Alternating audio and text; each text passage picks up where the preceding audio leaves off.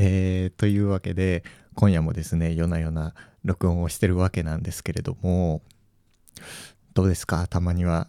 こんな BGM のないオープニングね。たまにはちょっとこういうのやってみたかったりもして。最近ポッドキャストよく聞いてるっていう話をねしたんですけども今日はですね、えー、鶴瓶さん笑福亭鶴瓶さんの、えー、ラジオをですねちょっと聞かせてもらってやっぱ鶴瓶さんの声ってすごく特徴的だなっていうふうに思ったんですよね。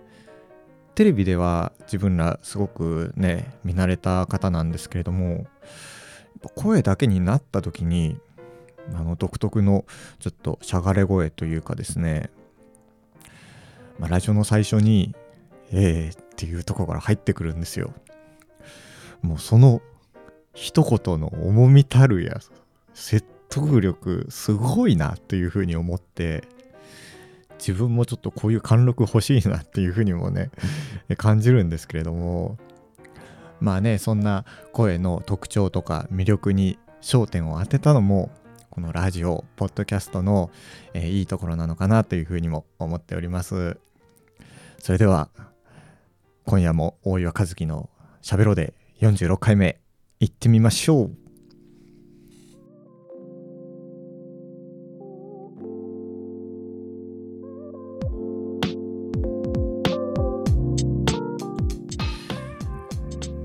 というわけで改めましてトロンボンプレイヤーの大岩和樹です。今回は11月26日に収録をしております。なんとですねついについにですよ。この大岩和樹のしゃべろで初のコメントをいただきました。いやありがとうございます。いやめっちゃ嬉しくてえー、ちょっとまあテンション上がってるんですけども。読み上げてもいいですかね。あの、まあ、名前はちょっとね、YK さんということにさせていただいて、えー、ちょっと読みますね。聞かせていただいたのは、今しか作れないものというお話でした。不完全なものも記録に残しておきたい。不完全なものは今しか残せないってとてもいい考え方だなと感心しました。自分はその逆で不完全なものは残したくないっていつも変にとらわれて苦しくなってたなと完全と思えるもの自分が納得できるものなどそんなに簡単に生み出せるわけではないのに。また時々ラジオを聴かせていただきますね。ライブも頑張ってくださいと、えー、本当にありがとうございます。こういう風にね、えー、コメントいただけるとすごく励みになります。ずっとやっぱこうして一人で喋ってるとねなんかちょっと寂しいなっていう気もしていたのでえー、あのね繰り返しになっちゃいますけどあのめちゃくちゃ嬉しいです。ありがとうございます。まああのこのポッドキャストですねえーアンカーというアプリから配信させてもらってるんですけれども、えーまあ、Apple のポッドキャストだったり、Google ポッドキャスト、Spotify、そして Amazon Music の、えー、ポッドキャストとか、まあ、その他ですね、他のポッドキャストのアプリでも聞けるようになっているんですけれども、Apple Podcast のアプリで聞いてる方も結構いると思うので、あのー、ぜひ、ページのところにね、ベルマークがあると思うんですよ。あの、鈴みたいなマークの。それポチってやっていただくとですね、あの、登録していただくと、新しいエピソードが配信になった時に通知が来たりとか、あとはですね、えー、その番組のエピソードをこう番号順に、えー、ずっと垂れ流しにできる、えー、機能とかもあったりして、サブスクライブ、あの登録をしていただくと、まあ、またね、それ相応の、まあ、機能の開放があったりするので、えー、ぜひよろしくお願いします。まあ、登録しなくても、ちょっと、そのね、評価の星ポチッとつけていただくとか、もし、えー、気に入ってくださったら、ちょっとね、コメントとかしていただけると、本当に励みになるので、えー、よかったらね、よろしくお願いいたします。大岩和樹のしゃべろデイでは、皆さんの内に抱えている素直な気持ちを後押ししたり何か心の足しになれるように日々感じたことについてこんなことあったよとかこんな考え方もあるんじゃないといった生き方のお裾分けをしていく番組です。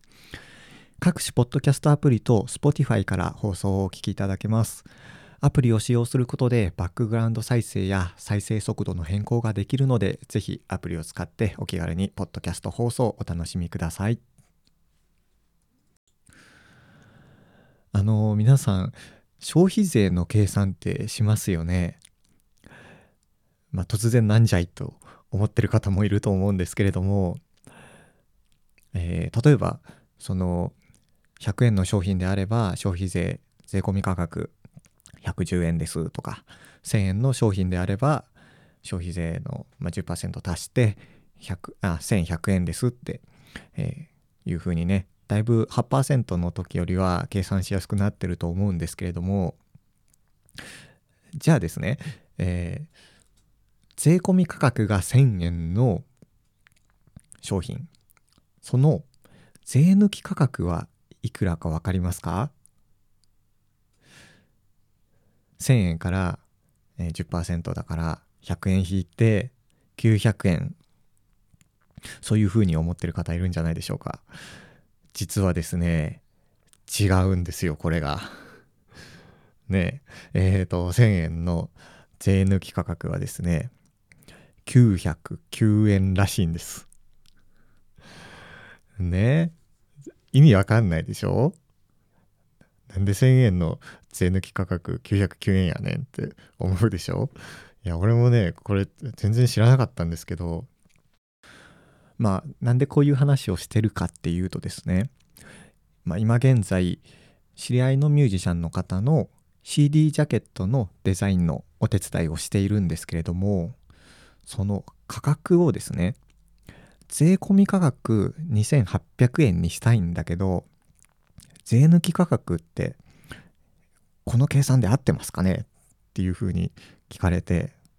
2800円の税抜き価格がえっと2576円とかそれぐらいなんかものすごい端数の数字だったんですよ。でねなんかちょっとまああの簡単に考えて、えー、10%だから280円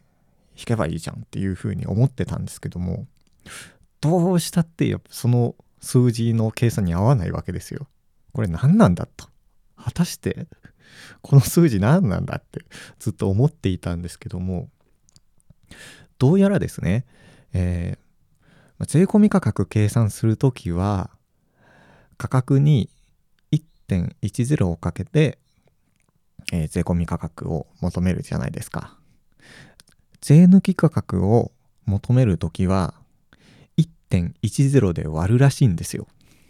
でこれやっぱり普段生活してる中だと大体の商品がね税込み価格で表示されてることが多いので税抜き価格を求める計算ってなかなかすることないですよね。自分自体もこのエピソード初めてのことだったのでちょっとびっくりねしたりもしたんですけどもこれ普段経理とかやってる方だともう知ってるよとかそんなの当たり前じゃんっていう方もねいらっしゃると思うんですけれども、まあ、やっぱりね、えー、一個人事業主としてやってるからにはここら辺の情報はまあね知っておいて損はないかなというふうに思ったのでちょっとね紹介してみました。まあ、そんな事柄のつながりから仕事の話になってしまうんですけれども個人の休業日を決めるということは実は意外と大事なことなんじゃないかっていう話をさせていただこうというふうに思います。でまあ正社員の方で週休2日制というふうに、えー、勤務時間がね決まってる方もいらっしゃると思うんですけれども自分みたいな、えー、ミュージシャンというか、まあ、フリーランスで仕事をしてる方だと仕事をあの受け持ってる時はですね常にクライアントさんとの、えー、連絡を取り続けているような状態になってしまうんですね。えー、一つのプロジェクトに対して、ここを修正しましたとかここはどうなってますかっていうのがもう何日間も続いたりしてでね、えー、ちょっとまあ自分のまあ生活管理があまり良くないのもあるとは思うんですけれども、なんかお風呂入ってる間にその仕事のメール返したりとか、えー飯食ってる間にその連絡が来てピコーンってなってでまた連絡を返したりしてだんだんだんだんそのプライベートと仕事の境目っていうのが分からなくなってくるんですよ。で労働量の分だけ成果が出る仕事もあるんですけれども、えー、かたやクリエイティブな分野に関してはなかなかそうではない場面もあるんですね。そうなった時にずっと、まあ、仕事のことを考えてたりとかするとやっぱりストレスがねだんだんだんだん溜まってきたりしまって、まあ、仕事はしてるんだけども生産効率っていうのはずっとずっと下がってきてるんじゃないなっていうふうにも思ったりするわけですよ。で日本の働き方改革っていうのも昨今の問題だったりするわけなんですけれどもねあの国内総生産 GDP とかって言ったりしますけどもね、ちょっとデータもね、出ていたりして、年間の、まあ、労働時間、日本が1680時間働いたとして、まあ、その時の時給がですね、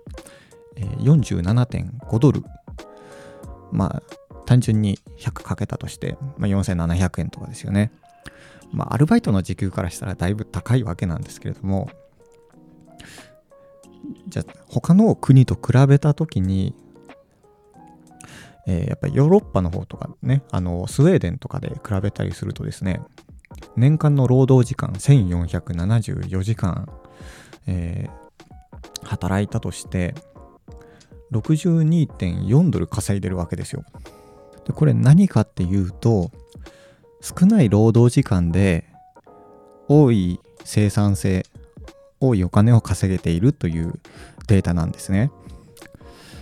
またですね、えアメリカのリサーチ会社が発表した、えー、給料が高く労働時間の少ない都市ランキング、まあ、2017年のデータなんですけれども、東京は69都市中の47位っていう、あの、まあ、だいぶ低い順位にいるわけなんですよね。やっぱ発展途上国ま第3位くらいだったと思うんですけれどもその割には全然なんか生産性の高い国とは言えない結果ですよね。やっぱりそこら辺はですね日本のまあちょっと文化というか風習が悪い方に働いてるなっていうのもやっぱあると思うんですよ。えーまあ、上下社会だったりとか、えー、その風習を重んじる文化、えー、敬語でやり取りする文化とかっていうのがですね、まあ、ちょっとなんかこう思ってることを言えないっていうだから同調圧力にも似てたりして自分のやりたいことを発信できないっていうのもちょっとそういう感じあるなっていうふうにも思うんですよね。まあ、最近ではねあのブロガーさんだったりとか YouTuber さんだったりとか、まあ、割とその仕事の幅っていうのは、えー、ネット社会の上ではだいぶ幅がね広くなってきたなというふうにも思うんですけれどもまだまだその古参の大企業とかだったりするとそういうところが拭いきれないっていう面もあると思うんですよ。でねこれ各国と比べた時にやっぱりヨーロッパとかだと労働時間が法律で決められてたりするところもあるんですよね。えー、1日に、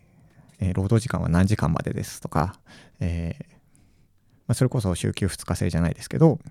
週休3日制を取ってるところがあったりとか、えー、昼休みの時間はこれぐらい取りましょうとか、あとは、えー、もっとその家族との時間を大事にしましょうみたいな、えー、なんかそういう文化があったりですね。まあ、日本も週休2日制とはいえど、休みの日も取引先とのこう連絡とか仕事のことがなかなか頭から話せなかったりするっていうことも、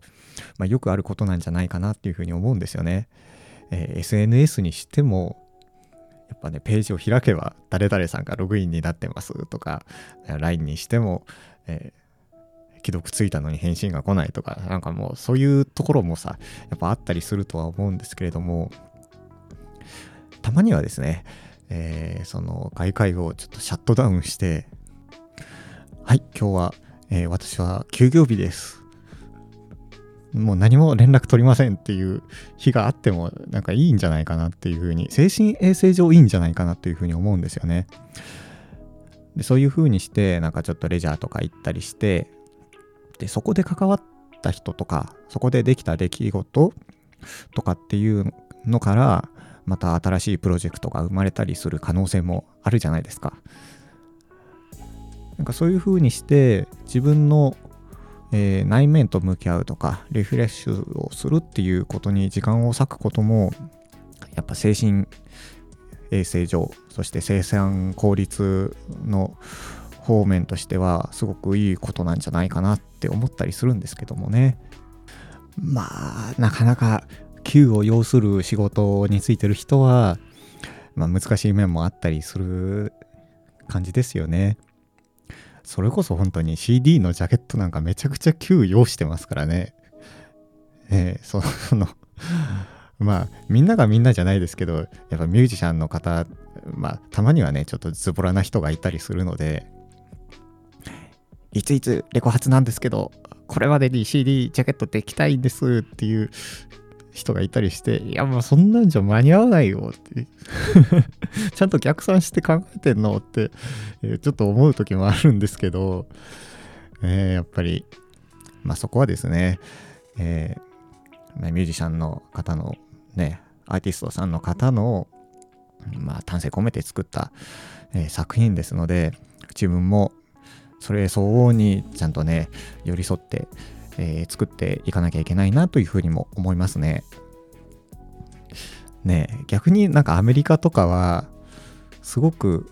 こうフェア社会って言ったりもしますよね。まあ自分なんかはデザインしてると、まあ、デザインのことだけじゃないこともすごく聞かれたりするんですよね。えー、その CD プレスのなんか情報はどういうふうに入力したらいいんですかとか、えーその印刷屋さんの入稿はどうしたらいいんですかとか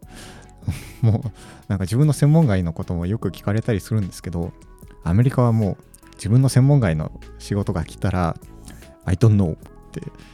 言ってもそれでおしまいらしいですからね。自分の専門外の仕事は受けませんっていう。ある意味ねそのアメリカらしい潔い やり方なのかなっていうふうにも思うんですけども。アメリカって本当に実力社会らしくてちゃんと能力を持ってる人であれば稼ぎ口があるし逆に能力ない人仕事ができない人だとなかなか仕事の間口がないっていうこともあるみたいでやっぱりそういう、ね、家庭に生まれちゃうと、えー、まあ、格差社会っていうね問題も広がっていくらしいんですけれどもその面考えたらやっぱり日本の、えー、まあ、正規社員雇用とか終身雇用っていう、まあ、制度に対してはよくできているなというふうにも感じますよね。まあ、ただやっぱりねずっと同じところにいるとかずっと同じ人と関わってると、えー、まあ、その分ストレスも溜まってきたりするので個人の休みの日をしっかり作る、えー、個人の休業日を作るっていうこともすごく大事なことなんじゃないかなっていうふうに思いますね。フリーランスであれば、もう本当になおさらのことなのかなというふうにも感じます。というわけで、少しでもあなたの心の足しになれたら幸いです。えー、告知を2つさせてください。2020年12月10日木曜日、吉祥寺にある音吉めぐというお店でジャズのトリオのライブをさせていただきます。ピアノに清水ゆかりさんそしてベースに島田健二さんをお迎えして、えー、トロンボーンの大岩と3人でお送りいたします、えー、お店はですね15名様までの入場となるんですけれどもお店のホームページから予約をしていただくと席料テーブルチャージが半額になりますのでぜひねホームページからの予約お勧めいたします。もう一つですね、2020年12月12日土曜日、TK グルーブプロジェクトという、往年の R&B だったりディスコのナンバーを、演奏するバンドなんですけれども、池袋にあるアブソリュートブルーというお店で演奏させていただきます。入場はですね、20名様限定となっているんですけれども、ツイキャスのプレミア配信の方でも、えー、配信ライブさせていただくので、あの東京のライブハウスまだちょっと来るの厳しいかなっていう方は、ぜひね、チケット買っていただいて、えー、お家でね、気軽に楽しめるようにもなっていますので、よろしくお願いします。えー、このチャンネルの、えー、概要欄の方にも予約の URL を載せておきますね。それではここまでお聴きいただいてありがとうございます。大岩和樹のしゃべろデーでは誰かに分かってほしいこと、お悩みなどを募集しております。また音楽や楽器のことはもちろん番組への感想、リクエスト、ご質問なども受け付けております。えこんな内容話してほしいとか、まあ音楽のこれどうなってんのっていうのもね、ぜひぜひお待ちしております。え番組説明欄に記載の URL またはしゃべろデーのウェブサイトそして、まあ、各種ポッドキャストのアプリの、えー、コメント欄からでもですねお気軽に受け付けておりますのでよろしくお願いいたします。ではまた次回の放送でお会いしましょう。明日がいい一日になりますように。おやすみなさい。そしていってらっしゃい。